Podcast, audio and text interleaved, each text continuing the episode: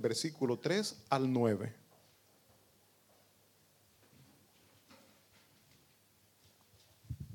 Primera de Pedro, capítulo 1, versículos del 3 al 9.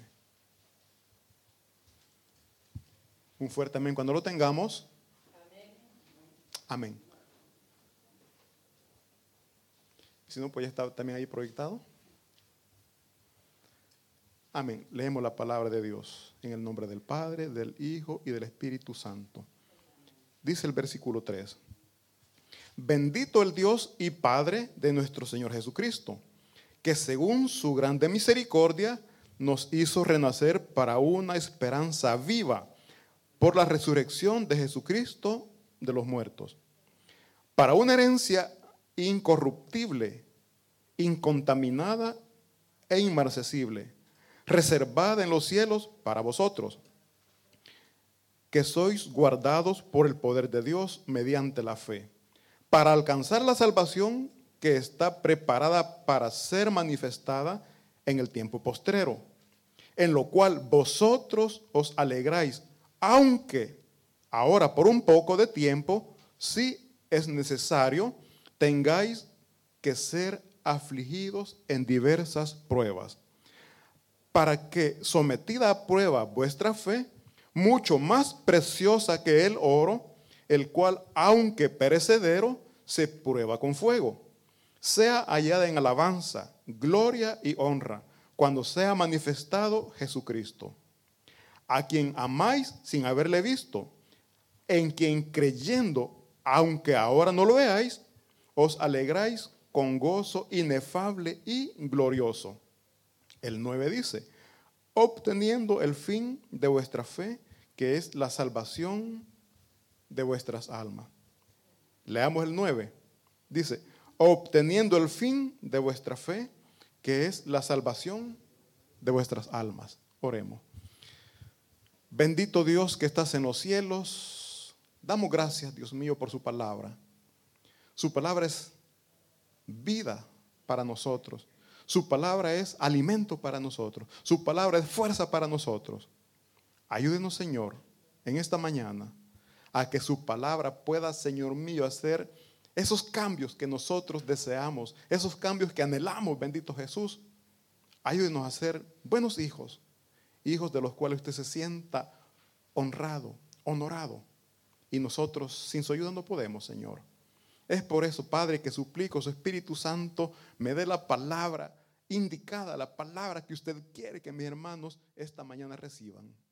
Toque sus mentes, toque sus corazones y sea usted glorioso Dios haciendo la obra. Y es por eso que damos gracias porque sabemos que así lo hará. En el nombre de Cristo Jesús, amén y amén. Se pueden sentar mis hermanos. Dice el tema de esta mañana, mi esperanza está en Cristo Jesús.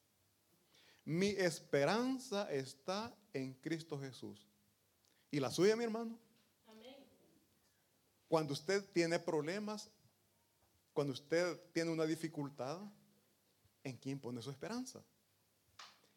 En el vecino, ¿verdad? Que tiene dinero. Lo que nuestra mente, mi hermano, siempre hace es pensar en la persona en quien nosotros estamos confiando. Dice, mi esperanza está en Cristo. ¿Qué es esperanza? La esperanza es la confianza de lograr algo que nos hemos propuesto, algo que deseamos. ¿Por qué estamos aquí nosotros, mi hermano? ¿Por qué estamos reunidos en el nombre de Dios? ¿Cuál es el propósito? ¿Cuál es nuestro deseo? ¿Me voy a saltar?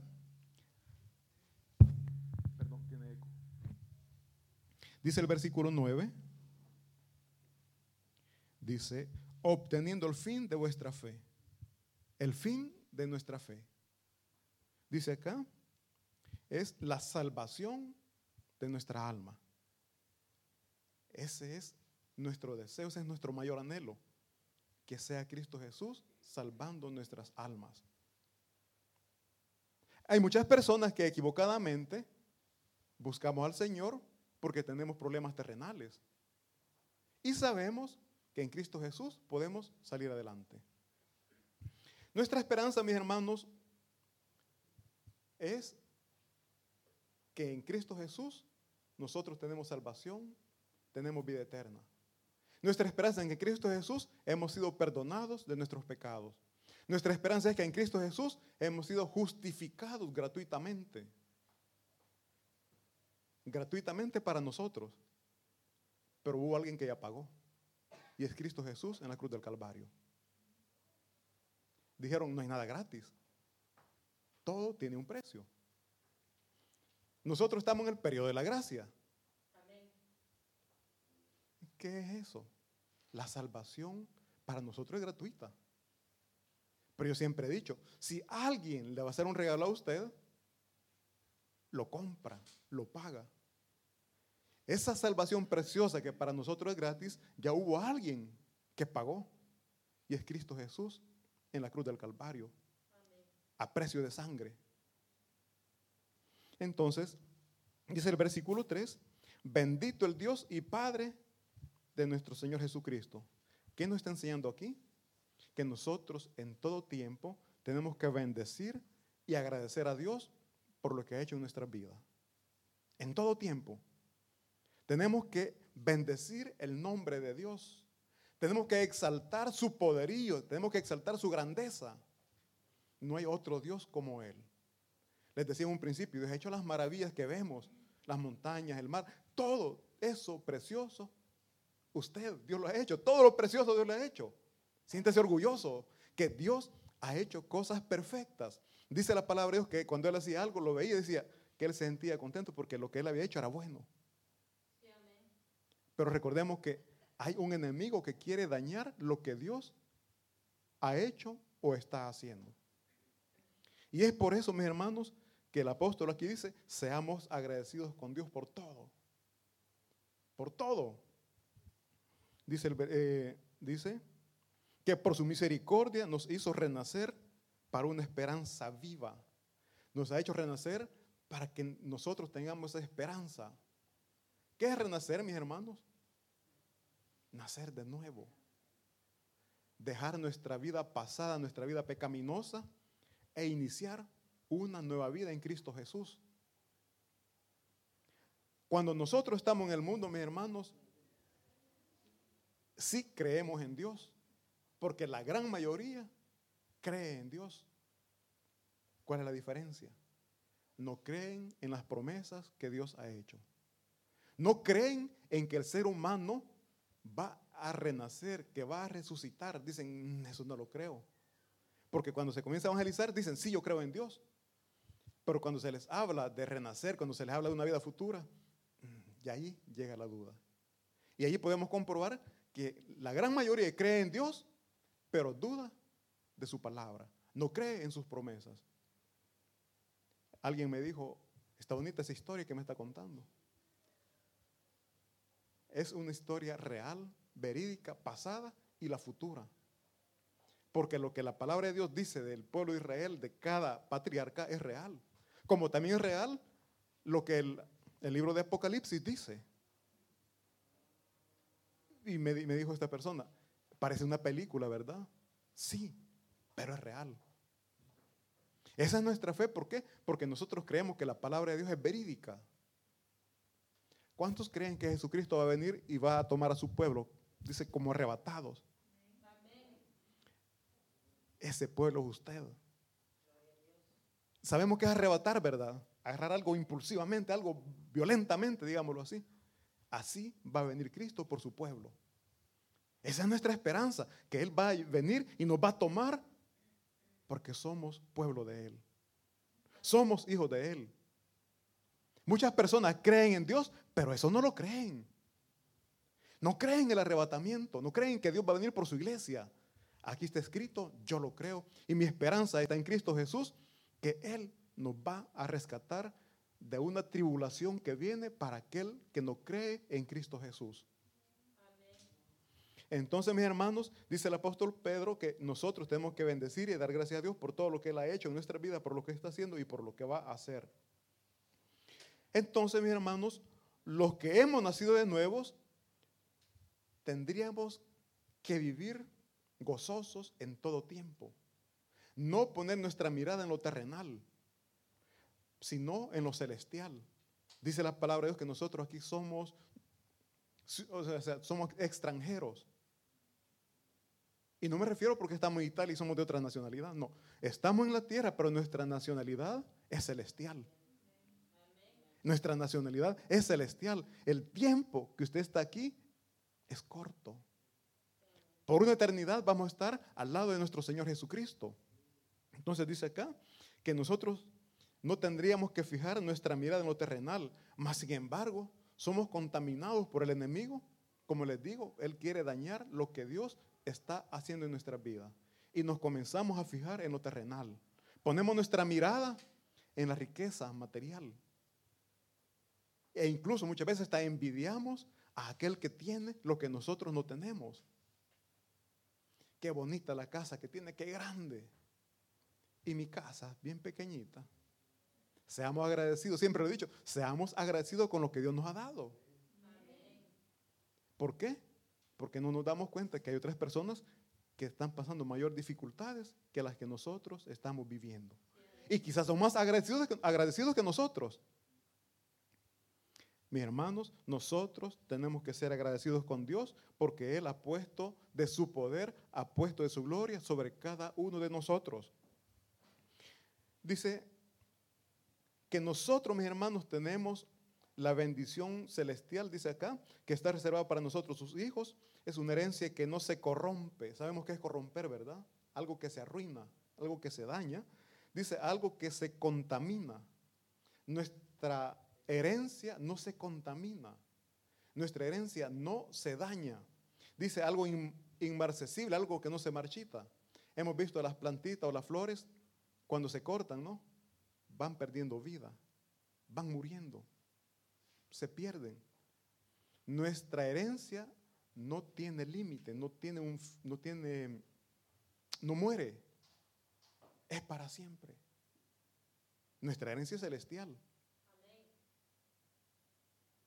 Dice luego después,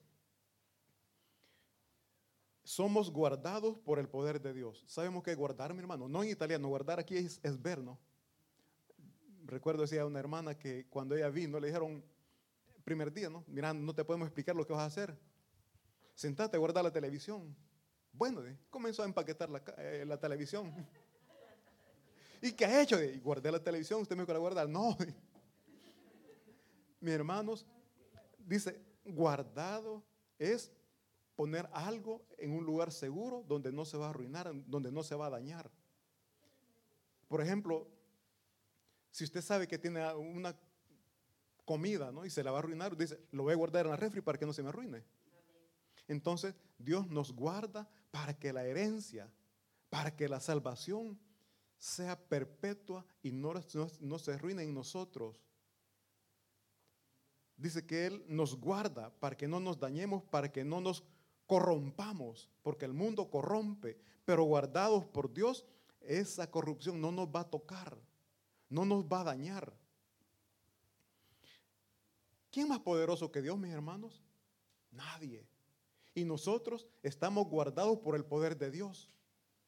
Yo pongo el ejemplo, cuando alguien tiene en sus manos algo valioso y alguien se lo quiere quitar, ¿lo permite mi hermano? No. Entonces, si estamos guardados por el poder de Dios, nada ni nadie nos va a sacar del lugar donde Cristo Jesús nos ha puesto.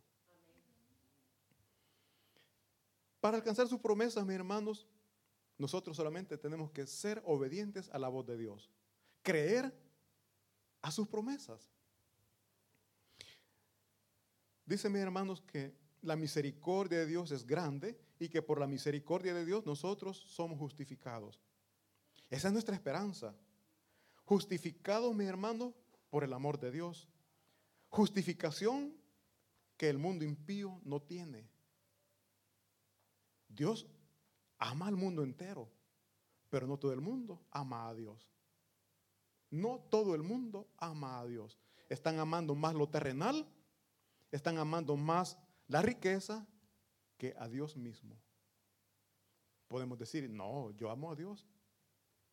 Dice la palabra de Dios que donde está nuestro corazón, donde está nuestro amor, ahí está nuestro corazón, y en torno a eso nos movilizamos. Yo amo a Dios. El amor nunca va a permitir que nos separemos del ser amado. Va a ser lo principal en nuestras vidas.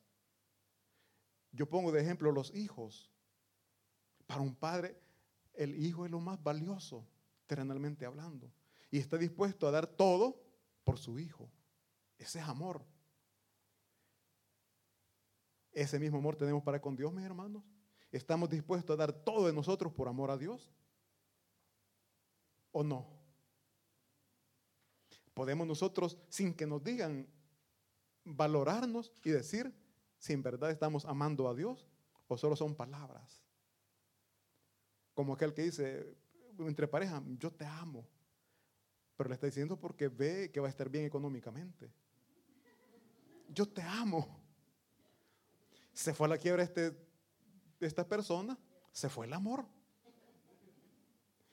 Mis hermanos, el amor es algo que nace desde el corazón y mantiene firme, cerca a ese ser amado, pase lo que pase. Angustia, problema, dificultad. Es más, cuando las personas se casan, ¿qué es lo que dicen? En la enfermedad, en la salud, en riqueza, en la pobreza. Promete. ¿Y qué decimos? Sí. Ese es amor. Muchos no lo soportan y es allí donde nace el divorcio. ¿Por qué? Porque amaron más, quizás, otras cosas que la persona que le prometió amor. Y de eso vamos a estar hablando hoy por la tarde, por cierto. Entonces mi hermano dice que nosotros hemos sido justificados por la fe puesta en Jesucristo. El mundo impío no tienen esa preciosa justificación. Y les pido por favor que no pierdan Primera de Pedro, pero busquemos por favor Efesios 2, capítulo 12, para que veamos de dónde Dios nos ha rescatado, dónde y cómo vivíamos y valoremos, exaltemos a nuestro Señor por lo que Él ha hecho en nuestra vida. Veamos cómo estábamos. Efesios capítulo 2, versículo 12. Amén, dice la palabra de Dios así. Está hablando antes de que nosotros conozcamos a Cristo. Dice, en aquel tiempo estabais sin Cristo. Oigan bien, alejados de la ciudadanía de Israel y ajenos a los pactos de la promesa, sin esperanza y sin Dios en el mundo. Así estábamos, mis hermanos. Así vivíamos, sin esperanzas sin Dios vivíamos en el mundo. Y dice la palabra de Dios que sin Dios nosotros no podemos hacer nada. Lejos de Dios nosotros no podemos hacer nada. Entonces en aquel tiempo, está hablando ya un tiempo pasado, nosotros estábamos sin Cristo. Y nosotros, mi hermano, cuando estamos sin Cristo en nuestros corazones, nuestros deseos están enfocados en, en alcanzar la prosperidad terrenal. ¿O no? Quizás solo yo, ¿verdad? Yo les digo, mi anhelo era dinero, trabajar, dinero, trabajar. O sea, ¿por qué? Porque yo quería, deseaba darle a mis hijos lo mejor. Todo padre, o quizás solo yo, no sé, pero siempre uno dice, no quiero que mis hijos pasen lo que yo he pasado. No quiero que ellos vivan las necesidades que yo he vivido. Y eso nos desenfoca a perder lo principal que es la familia. Trabajamos, decimos nosotros, para darle lo mejor, sin darnos cuenta que estamos negándole lo mejor de lo mejor que es el amor de padre, los cuidados de padre. Eso es lo más valioso. Pero nuestra mirada está puesta en lo terrenal, que solo pensamos en darle buena ropa, buenos zapatos, buen estudio, y no es malo. El problema es que eso nos aleja de los caminos de Dios. Dice la palabra de Dios, el principio de todos los males es el amor al dinero. Que por amor al dinero muchos se desviaron del llamado o de lo que Dios en realidad tenía destinado para cada persona. El amor al dinero nos sacó de los propósitos que Dios tenía para cada uno de nosotros. El amor al dinero, mis hermanos, nos lleva a hacer hasta cosas ilícitas muchas veces. Pero no nos importa. ¿Por qué? Porque en el mundo lo que nosotros queremos es tener quizás prestigio, tener fama, tener un respeto. Sin darnos cuenta que eso nos va a llevar a una vida de sufrimiento. Con respeto para nuestros hermanos que no son de Salvador, en El Salvador ha entrado un nuevo gobierno. Y ahora están investigando a los gobiernos anteriores que ilícitamente recibían dinero. El amor al dinero a muchos ya los tiene en la cárcel. El amor al dinero a muchos los llevó a la muerte. Intentaron robar, no pudieron, están en, en el cementerio. El amor al dinero, mis hermanos, es el principio de todos los males. El amor al dinero ha creado mucha separación de familia. El amor al dinero, mis hermanos, es algo que nosotros como hijos de Dios tenemos que evitar. Y repito, no es que sea malo buscar una prosperidad. Lo malo es poner el dinero antes que a Dios. Ese es el problema. Eso es lo que nosotros debemos de tener cuidado a no caer en ese problema. Dice la palabra de Dios, mis hermanos, dice, en aquel tiempo estaba sin Cristo, por lo tanto, en aquel tiempo, si nosotros éramos así, ya hemos sido lavados por la sangre de Cristo y ahora nuestra mentalidad tiene que ser diferente.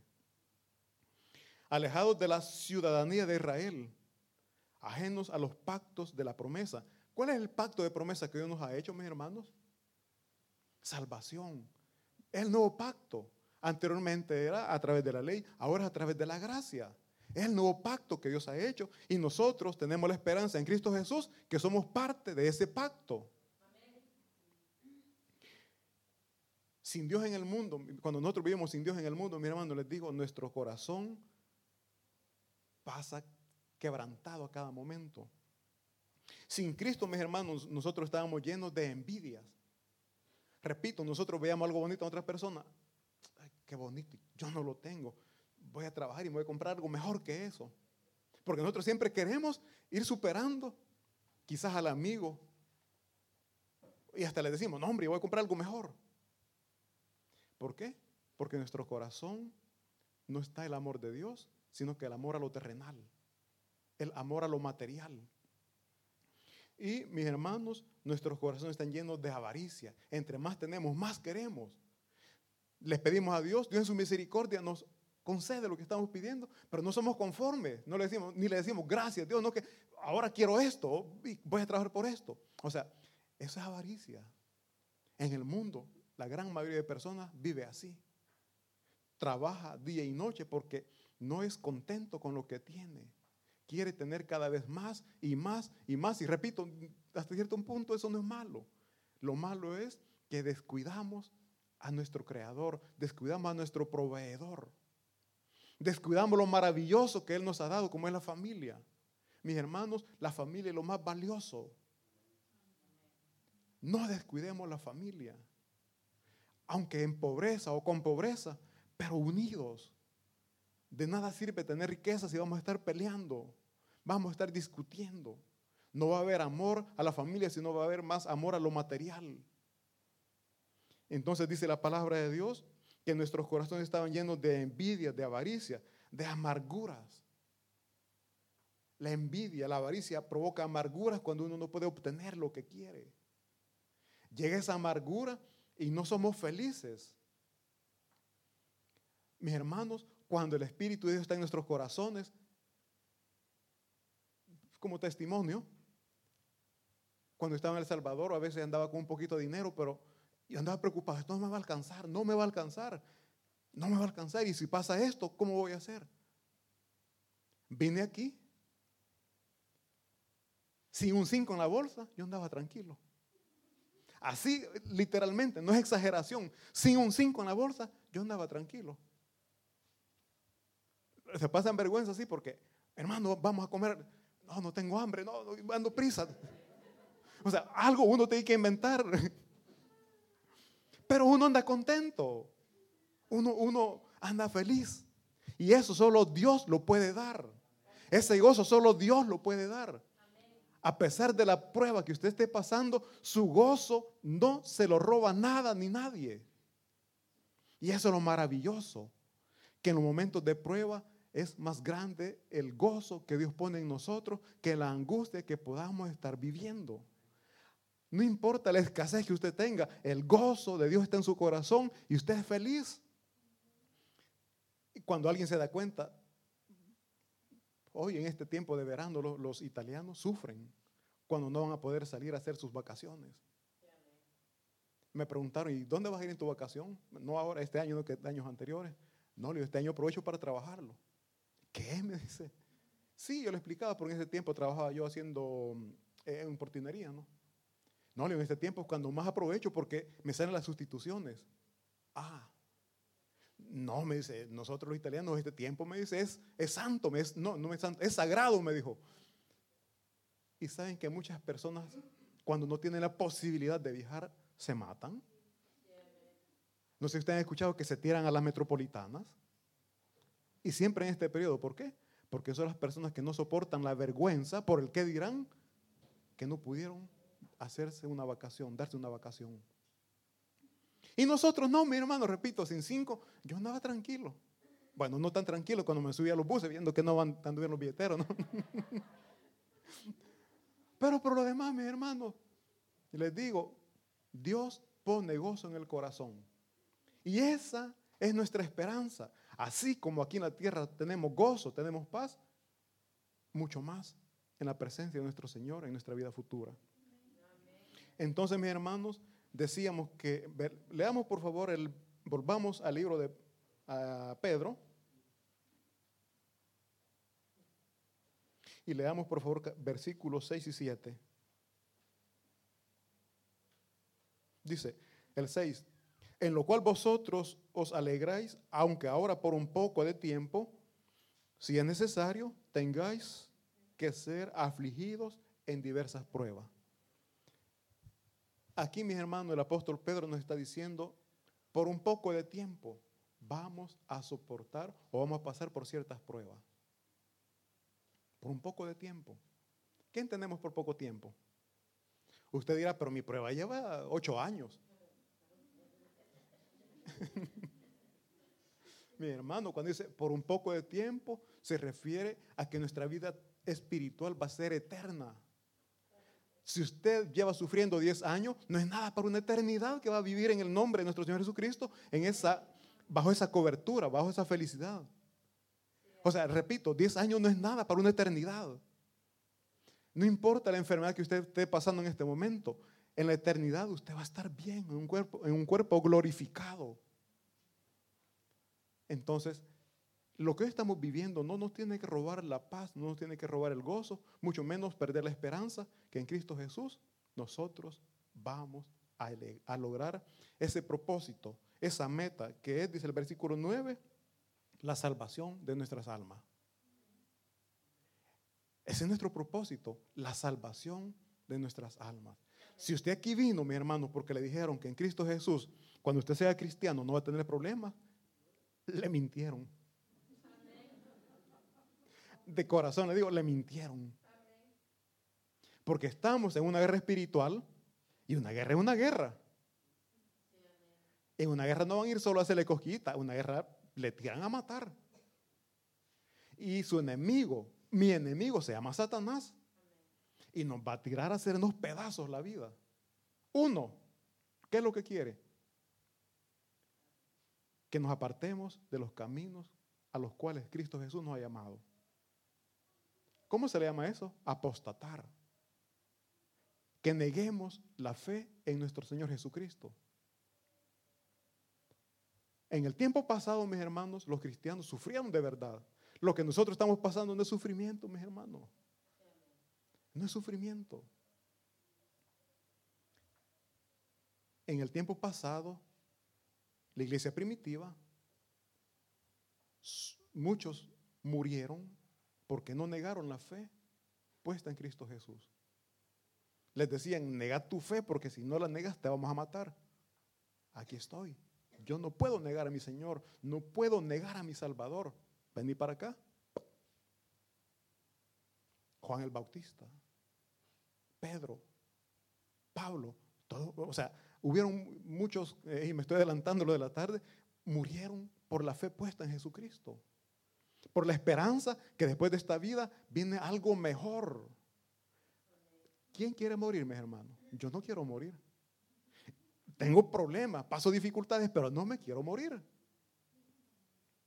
Y esta vida, mis hermanos, no es ni la sombra de la felicidad verdadera que vamos a tener en nuestra vida futura. Ahí no va a haber lágrimas, no va a haber llanto, no va a haber dolor, no va a haber tristeza, no va a haber nada. ¿Quién no quiere vivir así? Todo. Y esa es nuestra esperanza. Esa es nuestra fe, que en Cristo Jesús estamos llamados a esa vida. Esa es nuestra esperanza. Decíamos que esperanza es la confianza de lograr algo que se desea. Ese es nuestro deseo. Ese es nuestro anhelo. Dice la palabra de Dios, no por nuestras fuerzas, no por nuestras capacidades, sino por lo que Cristo Jesús hizo en la cruz del Calvario. Por nuestra fe puesta en la muerte y resurrección de nuestro Señor Jesucristo.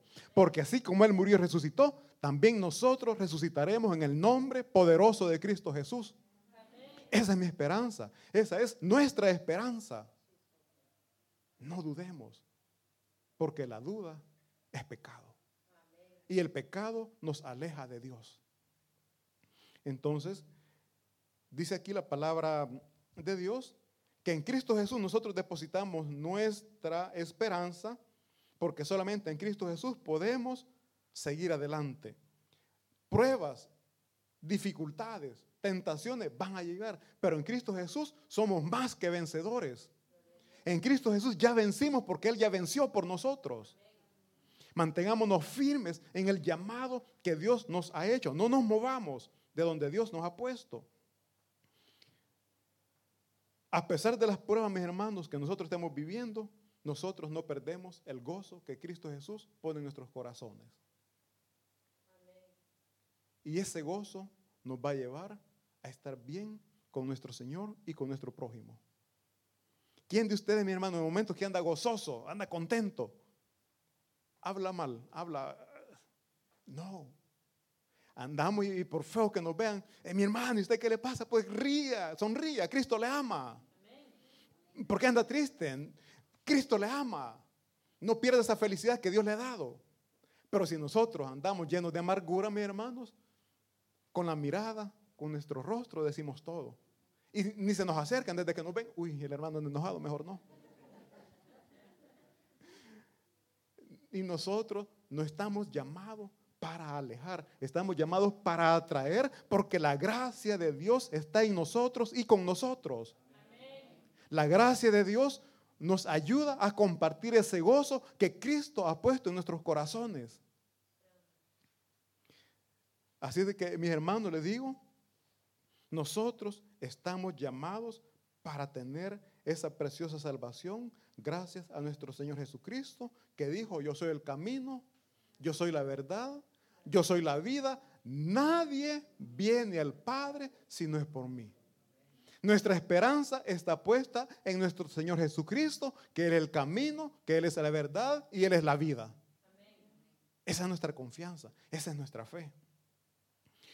Dice su palabra, ¿qué nos separará del amor de Dios? ¿Qué nos separará del amor de Dios? ¿Serán los problemas económicos? Pienso que no. En ese problema económico, Dios se ha manifestado o no. No tenemos trabajo, pero Dios nos ha proveído la comida, nos ha proveído la ropa, el calzado, nos ha proveído una casa donde vivimos. ¿Que cómo hacemos? Ni nosotros sabemos de dónde sacamos para pagar. Y esa es la misericordia de Dios. Entonces el económico no nos tiene que alejar de Dios. Simplemente Dios lo permite para que veamos que tenemos un Dios todopoderoso que no nos abandona. Un Dios que siempre está en nuestro lado. Un Dios que siempre está proveyendo lo que nosotros necesitamos. ¿Será que una enfermedad nos va a alejar del amor de Dios? La muerte de un familiar nos va a alejar del amor de Dios. No tendría que alejarnos del amor de Dios. ¿Por qué? Porque ese es nuestro anhelo, estar en la presencia de Dios. Y la bendición de Dios no nos tiene que alejar, aunque muchas veces nos aleja. Un buen trabajo, un buen salario nos aleja de la casa de Dios. Y yo siempre he dicho, lo que nos aleje de Dios es maldición. ¿Qué estará pensando? El trabajo es una maldición. Si le aleja de Dios, sí. Porque lo que le aleja de Dios le está llevando una perdición. Dice la palabra de Dios que la bendición de Dios no trae añadiduras, no trae tristeza al corazón. Puede tener un buen trabajo, un buen salario, pero un corazón lleno de amargura no es feliz. Por mucho que tenga económicamente, y esa no es una bendición de Dios. Quizás pueden andar preocupados con, no se, no se, no se, no mm, suelta la cartera por medio de que se la pierdan, ¿no? Ah, que se la van a sacar. ¿Por qué? Porque anda. No, no, anda tranquilo. Le están hablando. Ah, sí, sí, sí, sí, sí. Pero si no andamos nada, mi hermano, ¿qué? andamos tranquilos. ¿Y qué? Pues lo mucho que pueden es robarme a mí. Mis hermanos, repito, Dios da gozo, Dios pone gozo en el corazón y ese gozo, mis hermanos, es algo que tenemos que nosotros mantener. ¿Por qué? Porque el gozo de Dios es nuestra fortaleza. ¿Qué nos alejará del amor de Dios? Decíamos lo económico no, los problemas de salud no. Esto sí. Que el hermano me hable feo, no soporto, ya no vuelvo ahí. Hay muchos hermanos que se van de las iglesias porque les vieron mal, porque les trataron mal. Es más grande, digan bien, es más grande su ego que el amor que dicen tener hacia nuestro Dios. Los chambres andan diciendo cosas que no son, no lo soporto, no vuelvo a esa iglesia. Recordemos que tenemos un Dios omnisciente, un Dios que todo lo sabe. Y nosotros tenemos que agradar a Dios antes que a los hombres, dice la palabra de Dios. Es mejor agradar a Dios antes que a los hombres. Pero si es verdad, salgamos de ahí, porque Cristo Jesús no quiere que perdamos el gozo de nuestra salvación. Así que mis hermanos, nosotros tenemos un Dios todopoderoso, un Dios que nos libera de esa vida mundana que estábamos llevando, en donde nuestros corazones solo había tristeza, había dolor, había angustia, habían pleitos. En la casa no hay paz, en la casa del impío no hay paz. Por todo pelean por todo. Si mis hijos no me saludan, comienzo a pelear. Bueno, y vos que no me ves, yo aquí estoy, me vamos a pelear. Si me saludan, me enojo también. O sea, no hay paz, todo nos incomoda. ¿Por qué? Porque hace falta el amor de Dios en ese corazón y en esa familia. El propósito de las pruebas, mis hermanos, no es destruirnos, no es dañarnos. El propósito de la prueba es purificarnos. ¿Qué es la purificación? Acá habla del oro. El oro para que llegue a la calidad tienen que pasarlo por temperaturas altas en el fuego. Cuando lo ponen a, temperaturas altas, saca lo que nos sirve, que le llaman escoria.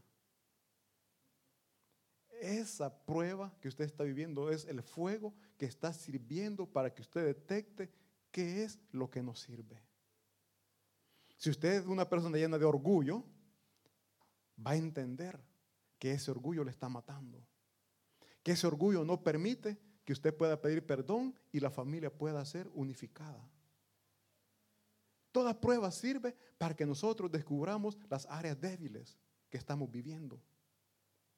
Nosotros nos sentimos grandecitos ya en la obra del Señor. Nos sentimos grandes en la fe pero no nos damos cuenta que ciertas áreas las hemos descuidado. Y es por eso que llega el problema para que nosotros entendamos dónde está puesto nuestro amor. Yo amo a Dios, me quedé sin trabajo. No vengo a la iglesia porque me enojo con el Señor, perdí el trabajo, no, no, no. Y ahí estoy dando a conocer que amo más el trabajo que a Dios. Y así cada problema. Yo no sé qué problema usted pueda estar pasando. Medite, reflexione. ¿Le ha acercado a Dios o le ha alejado a Dios? El alejarnos a Dios no significa solamente no venir a la iglesia. Significa no orar, no leer la Biblia. Significa no hablarle a nuestro prójimo. ¿Por qué? La palabra de Dios dice que tenemos que amar a nuestro Señor, a nuestro Dios, y también a nuestro prójimo. Entonces ese problema, mis hermanos, nos está llevando a separarnos de nuestro prójimo o nos está uniendo. Si nos está separando de nuestro prójimo, ese resultado. Eso es lo que Dios quiere que usted detecte qué áreas de su vida tiene que trabajar. ¿Qué áreas de su vida tiene que reforzar? Repito, el problema no es para destruirnos, es porque Dios está trabajando en nosotros, porque nos quiere purificar, porque nos quiere quitar esas cosas que no son gratas delante de Él. Entonces, que el propósito de la fe es limpiarnos, el propósito de la prueba es limpiarnos, es purificarnos, sacar esos residuos, esas sustancias impuras que no nos ayudan en nada. Las escorias que nos están quitando la pureza que Dios quiere es el miedo la inseguridad, la duda. Si nosotros creemos en Dios, tenemos que caminar seguros de que lo que nosotros vamos a hacer, vamos respaldados por el poder de Dios. Dios va abriendo caminos y nosotros vamos detrás de Él. Esa es una promesa que Él nos da. Por favor, busquemos, no pierda Pedro, busquemos Deuteronomio 31, versículo 6. Deuteronomio 31, 6. Repito, a través de las pruebas nosotros descubrimos nuestras áreas débiles. A través de las pruebas también nosotros podemos honrar a nuestro Dios. A través de, las pruebas podemos exaltar a Dios. Estará pensando cómo.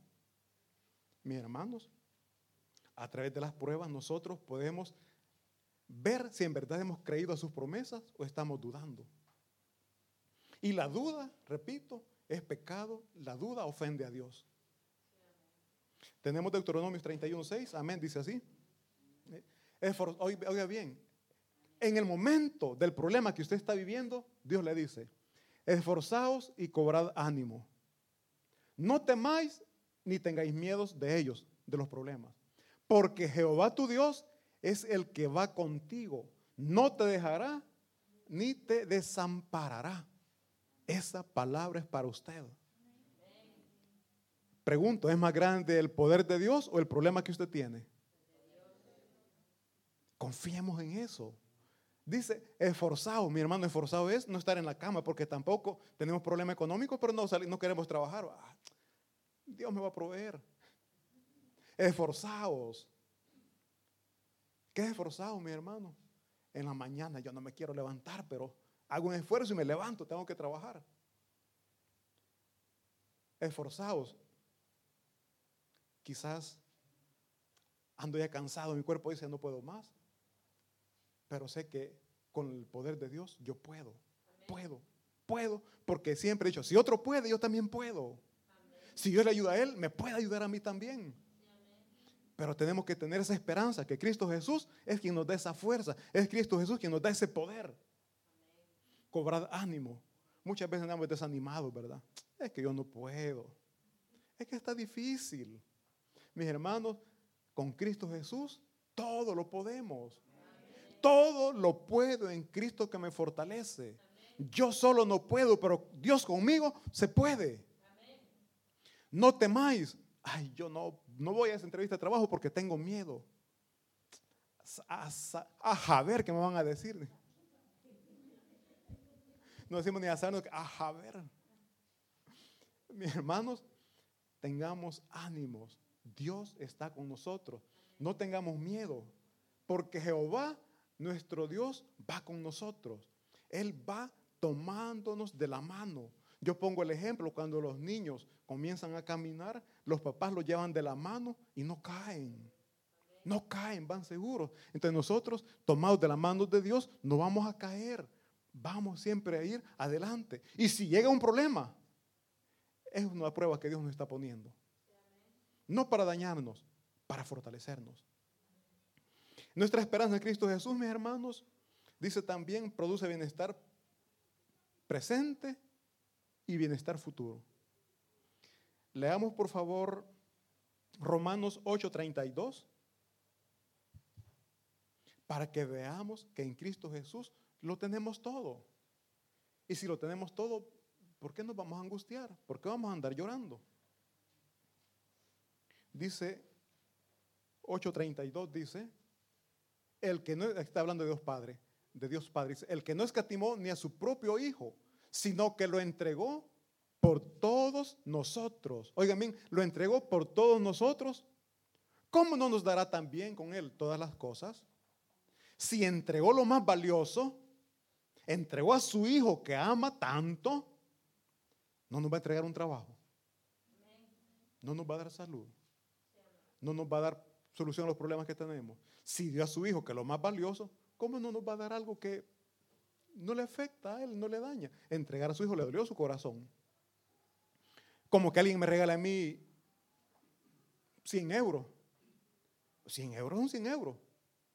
Y después yo tengo vergüenza de pedirle, pedirle un euro a saber si me lo va a querer dar. O sea, me dio mucho más. ¿Cómo no me va a dar un euro? Mire, ¿cree que me puede regalar para un café? Ay, si no me lo quiere dar.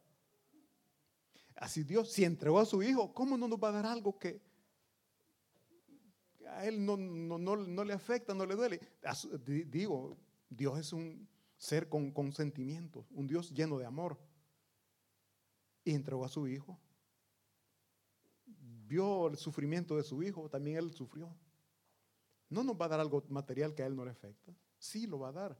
Pero nos está haciendo, haciendo pasar por prueba porque quiere que reconozcamos las áreas que tenemos que ser fortalecidas, que tenemos que fortalecer en nuestra vida.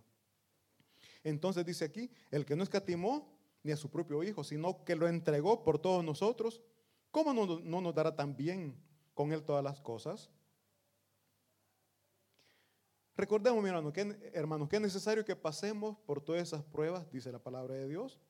Y ahora, para la vida futura, dice Mateos 5.12, por favor, Mateo 5.12, para el futuro nosotros tenemos la confianza de gozar vida eterna al lado de nuestro Señor Jesucristo. Mateo 5.12 dice,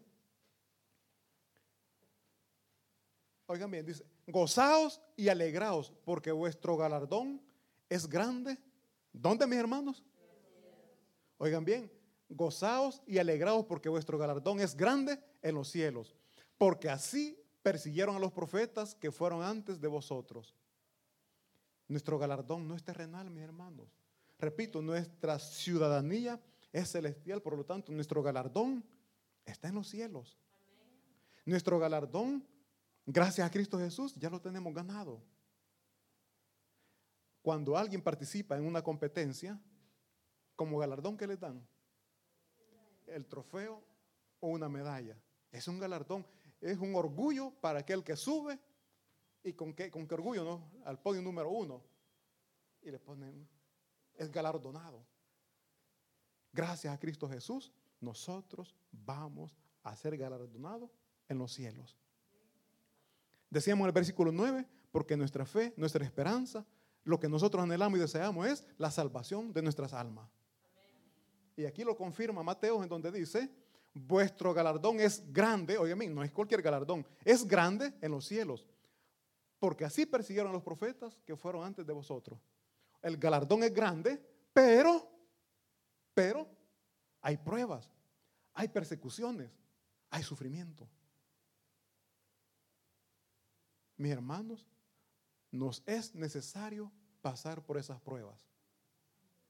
No lloremos. Mejor digámosle, gracias Señor porque ando sin cinco, pero me estás sacando eso que en mi corazón está ahí y no sirve.